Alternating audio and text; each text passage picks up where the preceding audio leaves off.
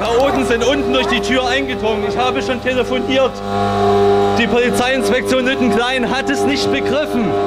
Sie haben es nicht begriffen, was hier vorgeht. Ein O-Ton eingefangen live während des Verbrechens, über das wir heute sprechen.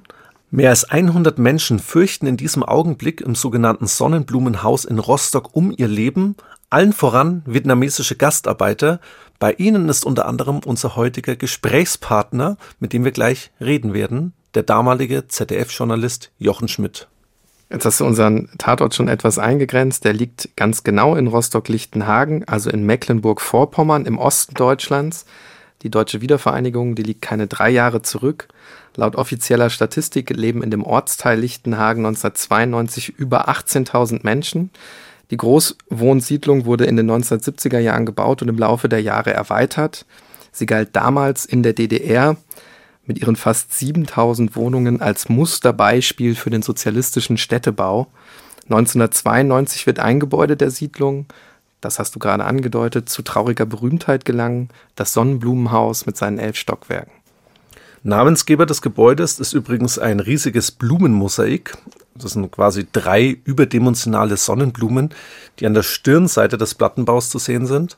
Am östlichen Ende des Komplexes leben viele, ich hatte es ja vorhin schon gesagt, ehemalige vietnamesische Vertragsarbeiter, so wurden die genannt. Die wurden noch in der DDR gezielt aus dem sozialistischen Bruderstaat angeworben, also aus Vietnam. Dauerhaft bleiben sollten die eigentlich nie. Die Arbeitserlaubnis war maximal 5 Jahre gültig. Die vietnamesischen Bewohner des Sonnenblumenhauses, die führen ein ganz abgeschiedenes Leben dort. In der DDR ist es jetzt nicht vorgesehen, sie in die Gesellschaft zu integrieren, weil es eben auch kaum Kontakte zwischen der Bevölkerung auf der einen Seite und den Gastarbeitern auf der anderen Seite gibt, öffnet dieser Umstand natürlich auch Vorurteilen Tür und Tor. Du hast jetzt gesagt, abgeschieden ist das Leben. Ich könnte vielleicht noch ergänzen, bescheiden. Die vietnamesischen Menschen leben sehr eng aufeinander, bis zu 4 Personen in den kleinen Zimmern. Und ihre Gesamtsituation verbessert sich auch nicht nach dem Fall der Mauer. Im Gegenteil, die DDR hatte sie zum Arbeiten geholt und eingesetzt. Aber die DDR gibt es ja jetzt nicht mehr und damit verlieren eben auch ihre Arbeitsverträge die Gültigkeit. Deutsche Wiedervereinigung könnten wir also zusammenfassen. Das heißt für die vietnamesische Bevölkerung von Rostock-Lichtenhagen vor allem eins: Unsicherheit und Perspektivlosigkeit. Viele fragen sich, was passiert denn jetzt mit uns? Wie kommen wir durchs Leben? Wie können wir uns durchschlagen? Werden wir hier einfach vergessen? Vergessen und abgehängt fühlen sich auch die ehemaligen DDR-Bürger in der sogenannten Großwohnsiedlung. Viele von ihnen haben durch den Strukturwandel nach der Wende ihren Job verloren. Einer der größten Arbeitgeber vor Ort ist der Rostocker Hafen, dessen Kräne von den Balkonen der Plattenbausiedlung in Lichtenhagen gut zu sehen sind. Die Neptunwerft zum Beispiel ist ein wichtiger Arbeitgeber und entlässt in dieser Zeit tausende Arbeiter, trotz massiver öffentlicher Proteste. Das ist jetzt nur ein Beispiel, welches die Perspektivlosigkeit auch skizziert, die viele Menschen in dieser Zeit erfasst und dadurch auch Wut entstehen lässt. In der Wendezeit passiert in Rostock-Lichtenhagen aber noch etwas anderes. Im Dezember 1990 wird im Sonnenblumenhaus die zentrale Aufnahmestelle für Asylbewerber des Landes Mecklenburg-Vorpommern eingerichtet, spricht man kurz ZAST aus. Und in der Aufnahmestelle kommt es schnell zu Problemen, die platzt sprichwörtlich aus allen Nähten. Denn nicht nur die DDR ist ja Geschichte, mit dem Zerfall der Sowjetunion fällt auch der eiserne Vorhang und damit sind die Grenzen in Richtung Westen offen. Die Folgen dieser offenen Grenzen sind bald für jedermann sichtbar und das bedeutet ganz konkret, dass viele Menschen aus den ehemaligen Ostblockstaaten auch nach Mecklenburg-Vorpommern kommen und die landen in der Regel in Rostock-Lichtenhagen bei der ZAST. Ein Großteil der Geflüchteten sind Roma aus Rumänien und im Sommer 1992 erreicht die Zahl der Asylsuchenden einen Höhepunkt. Gerade in den Wochen und Monaten zuvor kommen deutlich mehr Menschen an, als überhaupt aufgenommen werden können. Wir reden hier von bis zu 80 Menschen täglich. Vor Ort ist man darauf überhaupt nicht vorbereitet. In der ZAST ist eigentlich nur Platz insgesamt für knapp 300 Personen. Die Aufnahmestelle ist also schnell vollkommen überfüllt. Die ZAST hat bereits im April 1992 einen Aufnahmestopp verhängt. Nix Asyl, da habe ich noch einen Wachmann im Kopf, den ich in einer Dokumentation gesehen habe. Der schickt da also einfach die Leute vom Eingang der ZAST wieder weg. Die Geflüchteten müssen aber ja irgendwo bleiben, haben jetzt kein Dach über dem Kopf, aber sie sind ja nicht einfach weg. Die Behörden transportieren sie nämlich nicht, etwa jetzt zu einer anderen Unterkunft. Das heißt, Sie bleiben in der Siedlung in Rostock-Lichtenhagen und campieren einfach im Freien. Wer Glück hat, kommt zumindest an eine alte Matratze, andere schlafen einfach auf dem Boden im Freien. Jetzt können wir uns ja leicht die Situation ausmalen und auch die Zustände, die dadurch entstehen. Der Müll sammelt sich an, es gibt keinerlei Infrastruktur, keine Toiletten oder Waschräume. Schnell fängt es dadurch auch an, übel zu riechen. Und langsam aber sicher kippt dann auch die Stimmung unter den vielen Einwohnerinnen und Einwohnern von Rostock-Lichtenhagen. Da kommen so ganz alte Vorurteile und Stereotype von sogenannten Zigeunern wieder hervor, die man ja in Deutschland und Europa längst kennt. Und die kommen jetzt wieder zum Vorschein. Die Anwohnerinnen und Anwohner, die fordern den Abtransport der Menschen. Die sind besorgt um ihre eigene Sicherheit. Zumindest wird es nach außen auch so artikuliert. Hören wir mal kurz rein, denn damals werden auch Interviews geführt, die uns ein ganz gutes Stimmungsbild vermitteln. Ich bin nicht ausländerfeindlich, aber wie diese hier bewegen, das geht doch gegen jede deutsche Norm. Schon wieder sind neue Busse mit denen da. Ja. Die sollen die raus. Raus mit denen. Aber in den Wald rein. Nur raus. In den Wohnungen, ich sage Ihnen eins. Rein in die Gebäude. Die Scheiße bewohnen ja so eine schöne. Die scheißen uns die Wälder alle voll. Ich sage Ihnen so, wie es ist. Die scheißen an. Man kann morgens hier nicht mal in Ruhe zur Arbeit gehen, weil man über die Beine der Asylanten oder der Rumänen hier stolpert. Man muss Angst haben, dass man hier noch mit dem Knüppel innen über den Kopf kriegt. Dagegen sind wir. Und dieser Zustand, der muss sich hier endlich mal ändern. Wir haben jetzt gesagt, es brodelt. Dazu kommt dann auch tatsächlich noch das heiße Wetter. Am Samstag, den 22. August. Der Druck steigt also, könnte man sagen. Direkt vor dem Sonnenblumenhaus, um uns das auch so ein bisschen bildlich vorzustellen, da liegt der Supermarkt Spar-Güstroer Straße und die mobile Imbissbude mit dem etwas kuriosen Namen Happy Happy bei Api. Und hier versorgen sich jetzt die Menschen mit Würstchen und Dosenbier, unter ihnen sehr viele junge Männer. Sie wollen diesen Tag aber nicht gemütlich bei einem Kaltgetränk ausklingen lassen. Nein, sie wollen die angestaute Wut rauslassen. Die Stimmung heizt sich jetzt mit jedem Schluck Bier weiter auf. Gegen 20 Uhr rottet sich ein Mob direkt vor dem Sonnenblumenhaus zusammen. Immer mehr Leute kommen jetzt nach und nach dazu. Am Ende wohl bis zu 2000 Menschen. Und bald schon eskaliert die Situation. Steinplatten werden herangeschafft. Die werden dann auf den Asphalt geknallt, muss man sich vorstellen, dass sie in verschiedene Bruchstücke zersplittern, um eben aus diesen Einzelteilen Wurfgeschosse zu machen. Und die fliegen dann irgendwann in Richtung ZAST. Bis zu 200 Menschen werfen wohl aktiv, die anderen stehen daneben und klatschen. Für die Menschen in der ZAST muss das absolut beängstigend sein. Das Stimmungsbild vor dem Sonnenblumenhaus wurde eben auch in ein Tondokument eingefangen, was wir gerne nochmal einspielen möchten.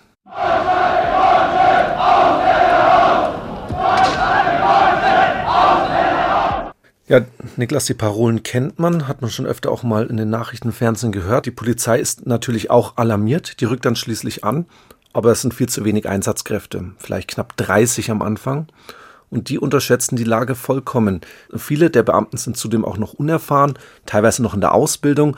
Auf so eine Situation, auf so eine Eigendynamik, die jetzt dann auch entsteht, da sind sie überhaupt nicht darauf vorbereitet worden. Und vor allen Dingen sind sie auch nicht mit diesem massiven Ausländerhass konfrontiert worden. Die Gewaltbereiten greifen auch die Polizisten an, das wollen wir nicht unterschlagen, und ziehen sich dann auch zurück. Auch als dann Verstärkung am späten Abend eintrifft, wir reden jetzt hier von etwa 150 Einsatzkräften, bekommt die Polizei die Situation absolut nicht unter Kontrolle. Das ändert sich erst tief in der Nacht gegen 2 Uhr, als Einsatzwagen mit Wasserwerfern aus Schwerin ankommen. Wirklich Herr der Lage wird die Polizei dann aber eigentlich erst um 5 Uhr morgens. Vermutlich auch, weil sich die Randalierer einfach ins Bett legen. Die sind also müde, aber am Sonntag, den 23. August 1992, geht das Ganze dann wieder von vorne los. Schon mittags finden sich die ersten Leute wieder vor dem Sonnenblumenhaus ein. Unter ihnen auch bekannte Rechtsradikale aus dem Westen der Bundesrepublik, die extra nach Rostock-Lichtenhagen angereist sind. Am Nachmittag dann eskaliert die Situation wieder. An diesem Tag sind es bis zu 500 Gewaltbereite, die von ca. 3000 Schaulustigen mit Klatschen und Jubeln begleitet werden. Das Sieg Heil aus dem Mob ist auch jetzt immer lauter zu hören. Bis in die Nacht fliegen wieder Steine, Molotow-Cocktails und auch Leuchtraketen. Auch die Einsatzkräfte werden wieder heftig attackiert, haben wir gerade schon erzählt. Und jetzt geht auch ein Wagen der Polizei in Flammen auf. Der Innenminister von Mecklenburg-Vorpommern, Lothar Kupfer, ruft gegen 22.30 Uhr einen landesweiten Alarm aus. mithilfe einer angerückten Einheit des Bundesgrenzschutzes und 2 Hundertschaften der Polizei aus Hamburg können die Ausschreitungen dann tief in der Nacht gestoppt werden. Aber nur vorübergehend, noch ist nämlich der dramatische Höhepunkt dieser Ereignisse nicht erreicht. Denn am Montag, dem 24. August 1992, kommt es wieder zu einer gefährlichen Symbiose aus Randalieren und Schaulustigen direkt vor dem Sonnenblumenhaus. Und dann scheint der aufgebrachte Mob auch tatsächlich zu siegen, denn die Roma aus der ZAST werden mit Bussen von den Behörden weggebracht. Also man könnte jetzt fast uns sagen, die erreichen ihr Ziel. Von politischer Seite glaubt man, man habe damit das Problem gelöst. Die Sache ist jetzt einfach erledigt. Die ZAST ist jetzt leer, aber die vietnamesischen Bewohnerinnen und Bewohner im Gebäudeteil direkt daneben, die sind noch da. Am Abend kommt es dann wieder zu Zusammenstößen zwischen einem Mob aus Neonazis und anderen Krawallmachern mit der Polizei. Es tobt eine richtige Straßenschlacht, begleitet von einem Chor an rechtsradikalen Parolen Tausender von Menschen. Wieder werden Polizisten verletzt und besonders gefährlich wird es am Abend nun auch für die vietnamesischen Menschen im Sonnenblumenhaus. Und genau dort befindet sich an diesem Montagabend der Ausländerbeauftragte Rostocks Wolfgang Richter und ein Kamerateam der ZDF-Sendung Kennzeichen D. Und mit dabei ist der Journalist Jochen Schmidt, zu dem Zeitpunkt gerade mal 28 Jahre alt. Mit ihm werden wir gleich darüber reden, wie er diese unglaublich dramatische Situation erlebt hat. Wir sprechen auch darüber, inwieweit sich diese ausländerfeindlichen Angriffe ankündigen, wie es überhaupt sein kann, dass die Polizei die Lage nicht im Ansatz unter Kontrolle bekommt, was das alles über Deutschland im Jahr 1992 aussagt. Ein Jahr übrigens, in dem auch die Debatte um ein schärferes Asylgesetz ihren Höhepunkt erreicht, über die Frage, inwieweit die Ereignisse in Rostock-Lichtenhagen den politischen Befürwortern eines strengeren Einwanderungsgesetzes in die Karten spielt. Wir, das sind Hannes Liebrandt und Niklas Fischer, 2 Historiker von der Ludwig-Maximilians-Universität in München. Das ist ein Podcast von Bayern 2 in Zusammenarbeit mit der Georg-von-Vollmer-Akademie. Das ist Tatort Geschichte.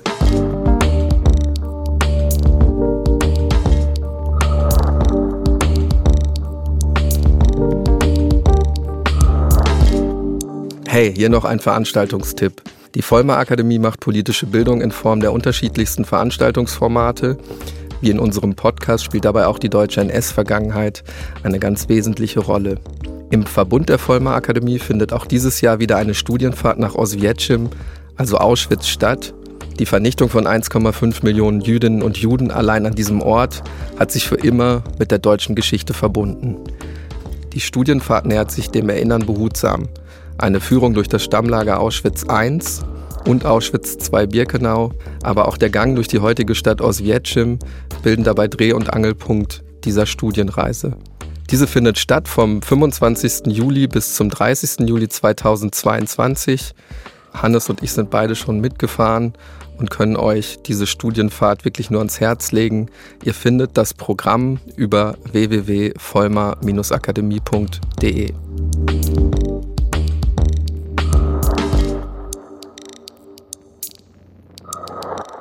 Ja, Jochen, schön, dass du da bist, schön, dass du dir Zeit genommen hast. Wir begrüßen dich erstmal hier beide. Ja, ich freue mich sehr, dass ihr mich dabei haben wollt. Du bist heute beim Hessischen Rundfunk TV-Journalist und damals im Jahr 1992 live bei den Ausschreitungen in Rostock-Lichtenhagen als 28-Jähriger damals. Nimm uns da vielleicht mal ein bisschen mit. Wie kommt es dazu, dass du damals dort warst erstmal und was waren so deine ersten Eindrücke vor Ort? Ich war damals Hospitant, also ein Journalist in Ausbildung sozusagen beim Kennzeichen D. Das war ein politisches Magazin im ZDF und die Redaktion saß in Berlin. Naja, und wir hatten schon die ganze Zeit, das ganze Wochenende über davon gehört, dass in Rostock-Lichtenhagen es Krawalle gibt. Und dann hat der Redaktionsleiter gesagt, hör mal, da müsst ihr hin. Und dann habe ich gefragt, nehmt ihr mich mit? Und da haben dann eben die Reporter gesagt, klar kommst du mit. Und ja, so ist es dann dazu gekommen, dass wir nach Rostock gefahren sind am Montag, dem 24. August 1992. Das ist der Tag, an dem es dann später zu diesen außergewöhnlichen Krawallen kommen wird. Aber das Besondere ist ja, und das sollten wir hier vielleicht nochmal betonen, ihr wart ja nicht einfach in Rostock-Lichtenhagen, also ihr wart nicht irgendwie vor dem Gebäude, habt vielleicht mit den Menschen da gesprochen, die sich an den Ausschreitungen beteiligt haben, sondern ihr seid dann auch irgendwann direkt in das Sonnenblumenhaus hineingegangen, habt eben dort die Vietnamesen interviewt, die eben von den, ich sage jetzt mal Mob, da auch attackiert, verbal und dann eben auch durch Taten attackiert wurde. Wie ging es den Menschen damals? Also wie waren da auch deine ersten Eindrücke, als ihr in das Gebäude reingegangen seid? Also als wir da reinkamen, haben wir schon gemerkt, das sind Menschen, die sind verängstigt, die sind verunsichert, die wissen eigentlich gar nicht, was mit ihnen gerade passiert. Weißt du, die bekommen gesagt, macht eure Fenster zu, also macht die Vorhänge zu, tut einfach so, als wärt ihr nicht da. Und natürlich sind sie da und natürlich wissen die draußen stehen auch, dass sie da sind. Also es ist eine permanente Angst, die da herrscht und ja die Sorge, nicht zu wissen, wie das jetzt weitergeht. Jetzt seid ihr da gemeinsam drin und irgendwann schlagen die ersten Molotow-Cocktails ein unter tosendem Jubel der Menschen, die das Ganze begleiten. Feuer bricht dann auch noch aus. Was geht in dem Moment in dir vor? Wie ist die Situation dann? Also in dem Moment versteht man das nicht, weil das ist so eine surreale Situation. Das ist so etwas, was man bislang ja nie erlebt hat. Man ist ja nie in die Nähe gekommen davon, dass man irgendwie eine Bedrohung plötzlich erlebt und dass Menschen jemanden nicht nur mit Worten angreifen, sondern mit Steinen und mit Molotow-Cocktails. Und plötzlich brennt es um einen rum und in dem Moment versucht man nicht vor Angst einzugehen, sage ich es mal so. Also man versucht irgendwie zu funktionieren. Also richtig Todesangst in dem Moment wahrscheinlich. Also Todesangst ist immer so ein großes Wort, ja. Aber auf jeden Fall, ich hatte Angst schon um mein Leben und meine Gesundheit. Also man kann sagen, die Situation eskaliert. Jetzt stellt sich die Frage, wie ihr aus dieser Situation natürlich herauskommt. Also erstens, ja, was ich gerade gesagt habe, wie kommt ihr heraus? Und zweitens, gab es da irgendwie so ein Vertrauen auch in die Polizei, die das dann irgendwie auch schon regeln wird? Oder wart ihr da einfach erstmal auf euch alleine gestellt? Erstmal waren wir sehr, sehr alleine. Stell dir vor, du stehst in diesem Haus, diese Rauchgase kommen hoch, die Flure füllen sich mit Rauch, du gehst immer weiter, Etage für Etage, ziehst du weiter nach oben, flüchtest irgendwo vor diesem Rauch und siehst dann aus dem Fenster und siehst, dass die Polizei sich zurückzieht und dass dieses Haus quasi mit 130 Vietnamesen und uns zum Sturm freigegeben wird.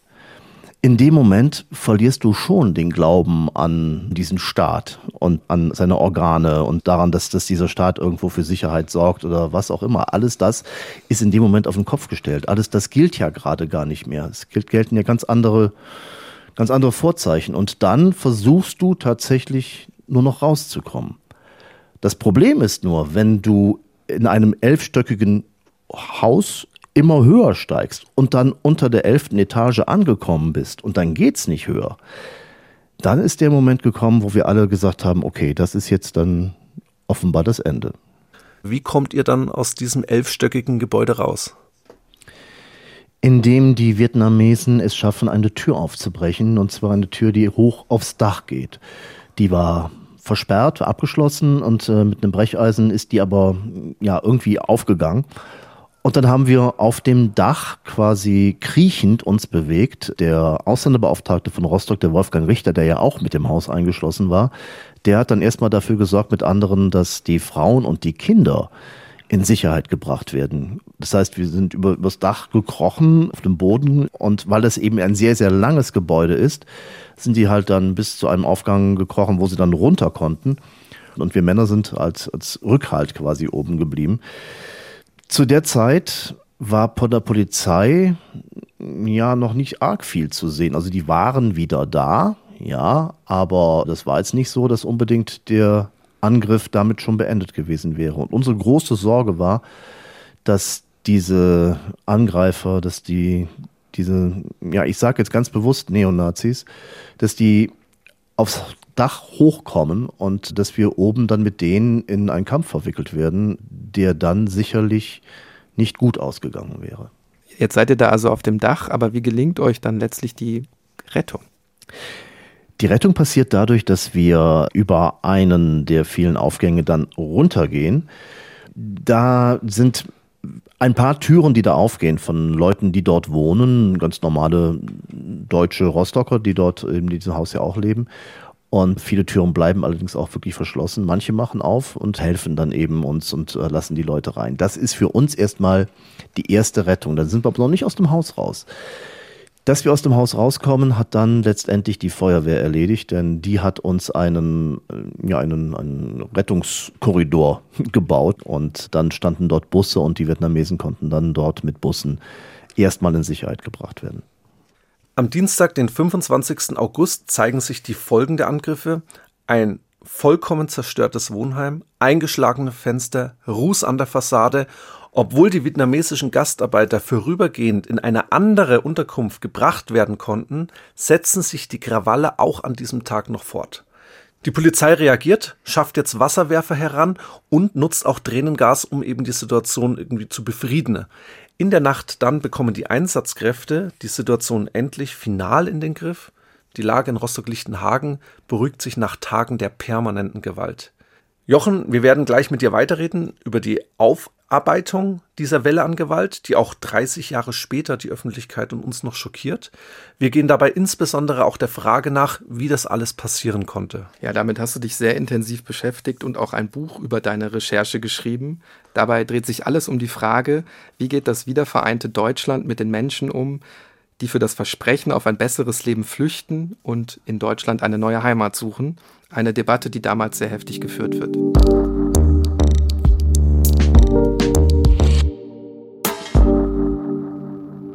Die Wendezeit, über die wir heute reden, ist innenpolitisch geprägt von einer sehr polemisch geführten politischen Debatte in Deutschland um das Grundrecht auf Asyl. Das Thema ist damals übrigens nicht neu. Auch die CDU, CSU gehen schon in den 1980er Jahren mit solchen Schlagworten wie Asylbetrüger auf Stimmenfang. Und die Unionsparteien fordern jetzt eine Änderung des Asylrechts. Aus den Erfahrungen von Flucht und Vertreibung, insbesondere nach dem Ende des Zweiten Weltkrieges, wurde im Grundgesetz in Artikel 16a das Grundrecht auf Asyl für, ich zitiere, politisch Verfolgte festgeschrieben. Und genau das wird jetzt in Frage gestellt. Das blockiert aber die SPD in der Opposition. Für eine Änderung des Grundgesetzes braucht man ja eine Zweidrittelmehrheit im Bundestag. Mit der Wiedervereinigung gewinnt die Debatte nun deutlich an Tempo und Schärfe und damit nähern wir uns so langsam unserem heutigen Tatort an. Wir haben es gesagt, der eiserne Vorhang fällt, aber auch im Irak zum Beispiel fliehen viele ethnische Kurden vor Diktator Saddam Hussein.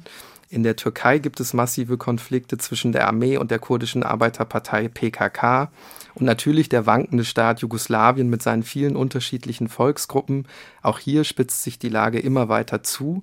Was macht man jetzt in Deutschland? Man holt gewissermaßen die Rechenschieber raus und zeichnet wirklich ein düsteres Szenario der Masseneinwanderung. In verschiedenen Zeitungen ist zum Beispiel von einer erwartbaren Ausreisewelle von bis zu 10 Millionen Menschen nach Deutschland zu lesen. Jetzt hast du schon Zeitungen angesprochen und viele wissen auch, um wen es sich vordergründig handelt. Der Axel Springer Verlag tut sich da nämlich mit seinen Publikationen besonders hervor. Auch was die These von Geflüchteten als Betrüger angeht, die angeblich nur nach Deutschland kommen, um den Staat faul auf der Tasche zu liegen. Die Welt greift eben auch diese Stereotype auf, zum Beispiel in einem Artikel im Juni 1990, da steht, ich zitiere, bei mehr als 90% Schwindlern kann sich das zur existenziellen Bedrohung unseres Sozialwesens anwachsen. Ich will jetzt nicht sagen, dass es das nicht gegeben hat, aber zu diesem Zeitpunkt ist es erstmal eine Behauptung ohne Quelle und damit auch politische Propaganda, die bald eben dann auch dankend von rechten Parteien aufgenommen wird oder wahrscheinlich auch schon zuvor, aber die das natürlich noch viel stärker und viel radikaler in die Welt posaunen und die schlagen damit auch politischen Profit. Ich nenne da mal ein paar Beispiele. Die Partei Deutsche Volksunion, kennst du als DVU, kommt bei den Bürgerschaftswahlen in Bremen 1991 auf über 6%. Bei der Landtagswahl in Schleswig-Holstein im April 1992 erreicht die rechtsextreme Partei ein ähnliches Ergebnis mit 6,3%. Die Republikaner, um mal eine andere Partei anzusprechen, landen bei der am selben Tag stattfindenden Wahl in Baden-Württemberg bei sage und schreibe 10,9%. Mit 15 Abgeordneten werden die Republikaner im Landtag sogar die drittstärkste Kraft. Plakatiert hatte die rechte Partei mit Slogans wie das Boot ist voll, Schluss mit Asylbetrug. Dass solche Parolen auf fruchtbaren Boden stoßen, liegt auch an der tatsächlich sprunghaften Zunahme an Asylanträgen in der Zeit. Ich will das vielleicht einmal kurz vorlesen. 1990 sind es 190.000, 1991 fast 260.000, 1992 dann schon 440.000. Die Zahlen steigen vor allem auch, weil ja dann der Bürgerkrieg in Jugoslawien ausgebrochen ist. Zudem kommen sehr viele Menschen aus Rumänien und sie werden immer häufiger eben nicht mehr mit offenen Armen empfangen. Besonders brisant ist die Situation für die Asylbewerber in den neuen Bundesländern, wo die Ablehnung häufig in offene Gewalt umschlägt. Wir haben es ja am Anfang der Folge gehört. Schon in der DDR gab es für die sogenannten Vertragsarbeiter von Seiten der SED-Führung keine wirklichen Anstrengungen der Integration. Das ist in Rostock-Lichtenhagen durchaus exemplarisch. Ressentiments stoßen hier auch auf fruchtbaren Boden. Bereits in den 1980er Jahren, also noch in der Zeit der DDR, gibt es im Osten verschiedene rechte Skinhead-Gruppen. Und mit der Wiedervereinigung paaren sich dann diese Vorurteile mit den eigenen sehr akuten Existenzängsten. Und da müssen wir auch über die Arbeitsmarktsituation sprechen. Denn Arbeitsplätze gehen in der Zeit, insbesondere nach 1990, in Massen verloren. Und viele Menschen fühlen sich vergessen, im Stich gelassen. Die blühenden Landschaften, die Kohl noch irgendwie herausposaunt versprochen hat, ist ja nichts weiter als eine leere Worthülse für die Menschen in der Zeit. Und das sehen wir ganz exemplarisch, wenn wir uns die Arbeitslosenzahlen anschauen. 1990 7,2%, okay. 1994 dann bereits 10,6%, 1997 12,7%. Wenn wir jetzt nur die neuen Bundesländer anschauen würden, dann würden die Zahlen noch höher liegen. Wenn uns die Geschichte wirklich eines gelehrt hat, Niklas, das können wir als Historiker tatsächlich auch bestätigen, dass in Zeiten wirtschaftlicher Krisen radikales Gedankengut, egal jetzt von links oder von rechts, immer zunimmt oder häufig zunimmt zumindest. Und in dieser Situation werden schon 1990 Geflüchtete, die zunächst in Westdeutschland ankommen, dann auch auf die neuen Bundesländer verteilt. Sie treffen also auf eine zum Teil wirtschaftlich abgehängte Bevölkerung, die bislang kaum Berührungspunkte mit Migranten hatte und die ja eben noch von politischen Akteuren, rechter Parteien vor allen Dingen, aber auch von vereinzelten Medien in diese Angst bestärkt wird. Und die Kommunen im Osten sind überfordert. Es mehren sich Meldungen über offenen Hass und gewalttätige Übergriffe. Im November 1990 zieht zum Beispiel eine Gruppe von 50 bis 60 Rechtsradikalen durch das brandenburgische Eberswalde, um Zitat Neger zu klatschen. Dabei läuft ihnen der gebürtige Angolaner und ehemalige DDR-Vertragsarbeiter Amadeo Antonio in die Arme. Der ist da mit Freunden unterwegs, einfach zum Feiern. Mit Zaunlatten und Baseballschlägern prügeln sie auf die Gruppe ein. Antonio, dem gelingt es nicht zu flüchten. Mehrere Skinheads setzen ihm nach, schlagen immer wieder auf den wehrlosen Mann ein, treten auf seinen Kopf, als er schon am Boden liegt. Nach 11 Tagen Koma stirbt Amadeo Antonio an den Folgen des Überfalls. Heute trägt übrigens die bekannte Stiftung seinen Namen. Am Ostersonntag 1991 wird Georges Gomondai aus Mosambik in Dresden in einer Straßenbahn von etwa 14 rechtsradikalen Jugendlichen überfallen und schließlich während der Fahrt herausgeworfen. Vielleicht springt er auch aus panischer Angst vor den Angreifern. Wir wissen es nicht ganz genau. Was wir jedoch wissen, auch er überlebt die Attacke nicht. Im September 1991 kommt es im sächsischen Hoyerswerda zwischen dem 17. und 23. September zu Angriffen gegen die Bewohnerinnen und Bewohner eines Vertragsarbeiterwohnheims. Weil sich daran ein ganzer Mob aus Hunderten von Leuten beteiligt, gilt diese Attacke als Auftakt für eine ganze Serie von Anschlägen zu Beginn der 1990er Jahre in Deutschland. Das alles sind traurige Beispiele von Verbrechen, die sich aber nicht nur in Ostdeutschland abspielen. Denken wir allein an die schrecklichen Anschläge von Mölln 1992 oder Solingen 1993. Ja, rechtsextreme Übergriffe in Ost und West und dennoch natürlich auch geprägt von ganz unterschiedlichen soziokulturellen Vorbedingungen mit Blick auf die neuen Bundesländer. Ja auch schon eine ganz andere Dynamik, wenn wir uns allein die Anzahl an Leuten, an Tätern anschauen, die mitmachen und die Massen der Menschen, die damit sympathisieren, dann kann man, glaube ich, sagen, hier gibt es eben nochmal ein ganz eigenes Phänomen. Das gilt auch für Rostock und damit sind wir zurück bei den Augustkrawallen 1992 und unserem Gespräch mit unserem Gast Jochen Schmidt.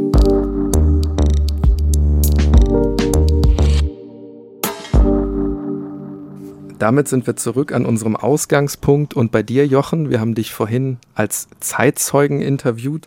Jetzt würden wir mit dir aber auch gern über die Aufarbeitung dieser ausländerfeindlichen Krawalle 1992 sprechen, denn du hast dich ja auch damit beschäftigt, du hast ein Buch dazu geschrieben, du hast sehr intensiv recherchiert und damit wäre ich bei der ersten Frage. die sozialen Spannungen, die fallen ja nicht einfach vom Himmel, sondern es gibt auch im Vorfeld schon gewisse Anzeichen, dass sich etwas in Rostock-Lichtenhagen zusammenbraut. Kannst du uns da so ein bisschen erzählen, worum es da geht? Also Lichtenhagen ist ja als Pogrom jetzt nicht vom Himmel gefallen. Es gab diese Tage zuvor ja schon die Angriffe auf das Haus und dass dann am 24., also an diesem Montag, nachdem das Wochenende schon die ganze Zeit diese Belagerung stattfindet und diese Krawalle stattfinden, dass an diesem Montag da noch viel mehr passieren würde. Das stand sogar in der Zeitung am Wochenende. Das war ein Anschlag mit Ansage. Da wurde einfach vorab schon gesagt, es wird einen heißen Montag geben. Und genau so ist das dann gekommen. Dummerweise hat nur da keiner so richtig drauf reagiert, auf das, was da tatsächlich passieren könnte. Und man hat eben nicht dafür gesorgt, dass man vorbereitet sei von Seiten der Politik oder von Seiten der Polizei. Jetzt hast du gerade auch schon die Rolle der Medien kurz angesprochen. Also das ist ja auch ein Medienereignis gewesen, diese Tage. Wie würdest du da grundsätzlich die Rolle von vereinzelten Zeitungen und Journalisten, du bist ja auch Journalist, bewerten und beschreiben? Wirken die da vielleicht auch so in einer gewissen Hinsicht als Brandbeschleuniger oder wie würdest du das umschreiben? Klares Ja. Mhm. Ich habe Zeitungen in dieser Zeit gesehen und im Nachhinein für das Buch eben auch mir Zeitungen im Vorfeld angeguckt, Tage vor Lichtenhagen, also vor diesem Pogrom. Und wenn man dann so Artikel liest wie Möwengrillen auf dem Balkon, wo angeblich rumänische oder osteuropäische Asylbewerber jetzt sich irgendwie die Möwen vom Himmel fangen, um sie dann auf dem Grill zu rösten, das waren alles Dinge, die waren unbelegt, die waren totaler Unsinn, die waren aus der Luft gegriffen. Also es wurde tatsächlich Stimmung gemacht. Es wurde Stimmung gemacht gegen diese Situation. Leute, ihr müsst doch was tun. Ihr müsst doch irgendwie sehen in der Stadt oder auch im Land, wacht doch mal auf. Hier ist eine Situation, die kann nicht so bleiben. Und anstatt, dass man das so schreibt und sagt, Mensch, das ist hier im Politikum, was hier passiert, hat man die Asylbewerber ja quasi als Problem dargestellt. Die gehören hier nicht her. Was wollen die denn hier? Die bringen doch nur Unruhe und die machen uns tatsächlich das Leben schwer hier. Du hast ja jetzt so ein bisschen die Stimmung schon angesprochen. Dein Buch, das trägt den Titel Politische Brandstiftung und da sind wir dann auch schon bei der politischen Dimension. Wir haben vorhin schon sehr ausführlich die Debatte der Zeit mit Blick auf die Frage der Veränderung des Grundgesetzes und des Asylrechts besprochen. Jochen, an dich die Frage, ist man zu dem Zeitpunkt auf dem rechten Auge ein wenig blind und darüber hinaus spielen einem die Krawalle von Rostock-Lichtenhagen mit Blick auf die Grundgesetzänderung dann auch, ob gewollt oder ungewollt, in die Karten? Ich würde nie so weit gehen zu sagen, da hat die damalige Bundesregierung der CDU unter Kohl ganz bewusst mit Menschenleben gespielt. Ganz sicherlich nicht. Tatsächlich aber kommt der Anschlag von Lichtenhagen der Asylrechtsänderung sehr, sehr zu Pass, denn danach knickt die SPD ein. Es gibt einiges an Indizien, dass dieser Anschlag in der Form, wie er polizeilich aus dem Ruder gelaufen ist, sagen die einen, vorbereitet worden ist, sagen die anderen, dass es dafür Gründe gibt. Also dass es Gründe dafür gibt, dass die Polizei ab einem gewissen Zeitpunkt handlungsunfähig ist. Und das ist sie tatsächlich, denn der Einsatzleiter vor Ort, der ja quasi noch nie einen Großeinsatz dieser Art vorher geführt hat, der seit vielen Stunden, eigentlich das ganze Wochenende im Dauerdienst ist, der also 66 Stunden später irgendwann am Dienstag ohne Pause abgelöst wird, aber davor eben nicht rausgelöst wird, der schickt einen Notruf zur Polizeidirektion. Und dieser Notruf erreicht eine Runde von hochrangigen Politikern. Da sitzt der Bundesinnenminister Rudolf Seiters, da sitzt der Ministerpräsident von Mecklenburg-Vorpommern, Bernd Seite, da sitzt Lothar Kupfer, der damalige Innenminister von Mecklenburg-Vorpommern, da sitzt der Leiter vom BGS Ost und da sitzt eben auch der Leiter der Polizeidirektion Rostock. Die sitzen alle an einem Tisch. Und in diese Runde rein kommt eine Meldung dieses Einsatzleiters vor Ort, der sagt, ich brauche hier ganz, ganz viel Hilfe, ich brauche hier Polizei, ich brauche hier Hundertschaften, denn hier braut sich was zusammen. Und anstatt, dass man ihm Hundertschaften gibt, wird aus dieser Runde heraus gesagt, nö, du kriegst nicht nur keine 9, du musst auch noch 2 Hamburger Hundertschaften rauslösen, die musst du nach Hause schicken.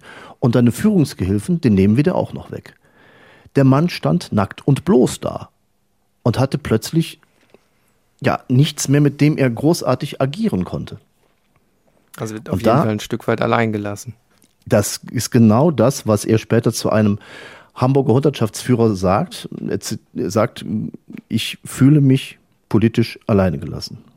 Jochen, jetzt haben wir vorhin darüber gesprochen, wie ihr aus dem Haus kommt. Jetzt stellen sich manche vielleicht die Frage, was passiert mit den Menschen, die eben diese Ausschreitungen angezettelt haben, die eben draußen standen, gepöbelt haben, die eben Sachen auf dieses Gebäude geworfen haben. Sind die einfach nach Hause gegangen oder wurden die auch strafrechtlich ermittelt und vielleicht sogar auch verurteilt?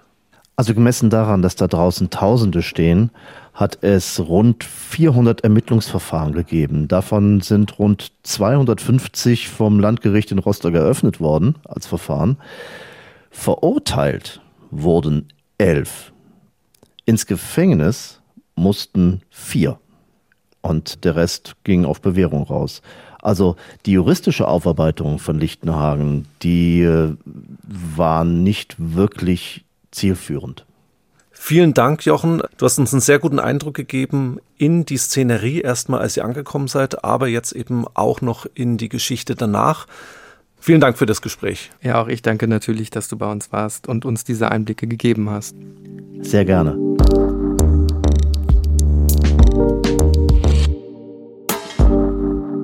Ja, damit sind wir am Ende unserer heutigen Episode angekommen, Hannes. Wir sprechen ja auch immer über die Erinnerungskultur und dazu gehört natürlich auch, dass solche Ausschreitungen, solche rassistischen Ausschreitungen wie die von Rostock-Lichtenhagen 1992 nicht vergessen werden. Und in dem Zusammenhang habe ich ein Zitat des Politologen Kien Nhi Ha gefunden, was ich zum Abschluss recht treffend finde. Ich will das einfach mal vorlesen. Die Logik der politischen und medialen Ökonomie bringt es mit sich, dass Rostock-Lichtenhagen alle 10 Jahre aus der kollektiven Versenkung der deutschen Geschichte auftaucht, um nach dieser Pflichterfüllung für die nächsten Jahre wieder in Vergessenheit abzutauchen. Ja, Niklas, bleibt zu hoffen, dass nicht erst zum 40. Jahrestag wieder an die Ereignisse gedacht wird. Vergessen werden die Menschen nicht, die an diesem 24. August 1992 im Sonnenblumenhaus gefangen waren. Eine Entschädigung übrigens haben sie nie erhalten. Viele von den Menschen werden später sogar von der Bundesrepublik Deutschland abgeschoben. In unserer nächsten Folge gehen wir von den Vorfällen in Rostock aus gesehen 5 Jahre weiter in die Gegenwart. Wir verlassen dabei aber Deutschland und befinden uns gedanklich direkt auf dem Mittelmeer. Wir reden über die Tragödie in der Straße von Otranto im März 1997, bei der ein albanisches Motorboot nach einer Kollision mit einem Kriegsschiff der italienischen Marine kentert. Etwa 81 Menschen werden sterben. Warum diese Katastrophe auch für eine Zäsur in der EU-Geflüchtetenpolitik steht, genau darüber werden wir reden. Hört also unbedingt wieder rein. Unter tatortgeschichte@bayern2.de könnt ihr uns Feedback und Rückmeldungen geben. Natürlich freuen wir uns auch, wenn ihr uns weiterempfehlt. Tatsächlich hilft uns jedes Abo, damit unser Publikum immer größer wird. Schaut auch gerne auf unserem Instagram-Kanal vorbei. Da gibt es natürlich auch immer zusätzliche Informationen zu unseren Folgen. Und schaut unbedingt auch auf die Homepage der Georg-von-Vollmer-Akademie, die ja zusammen mit Bayern 2 diesen Podcast produziert.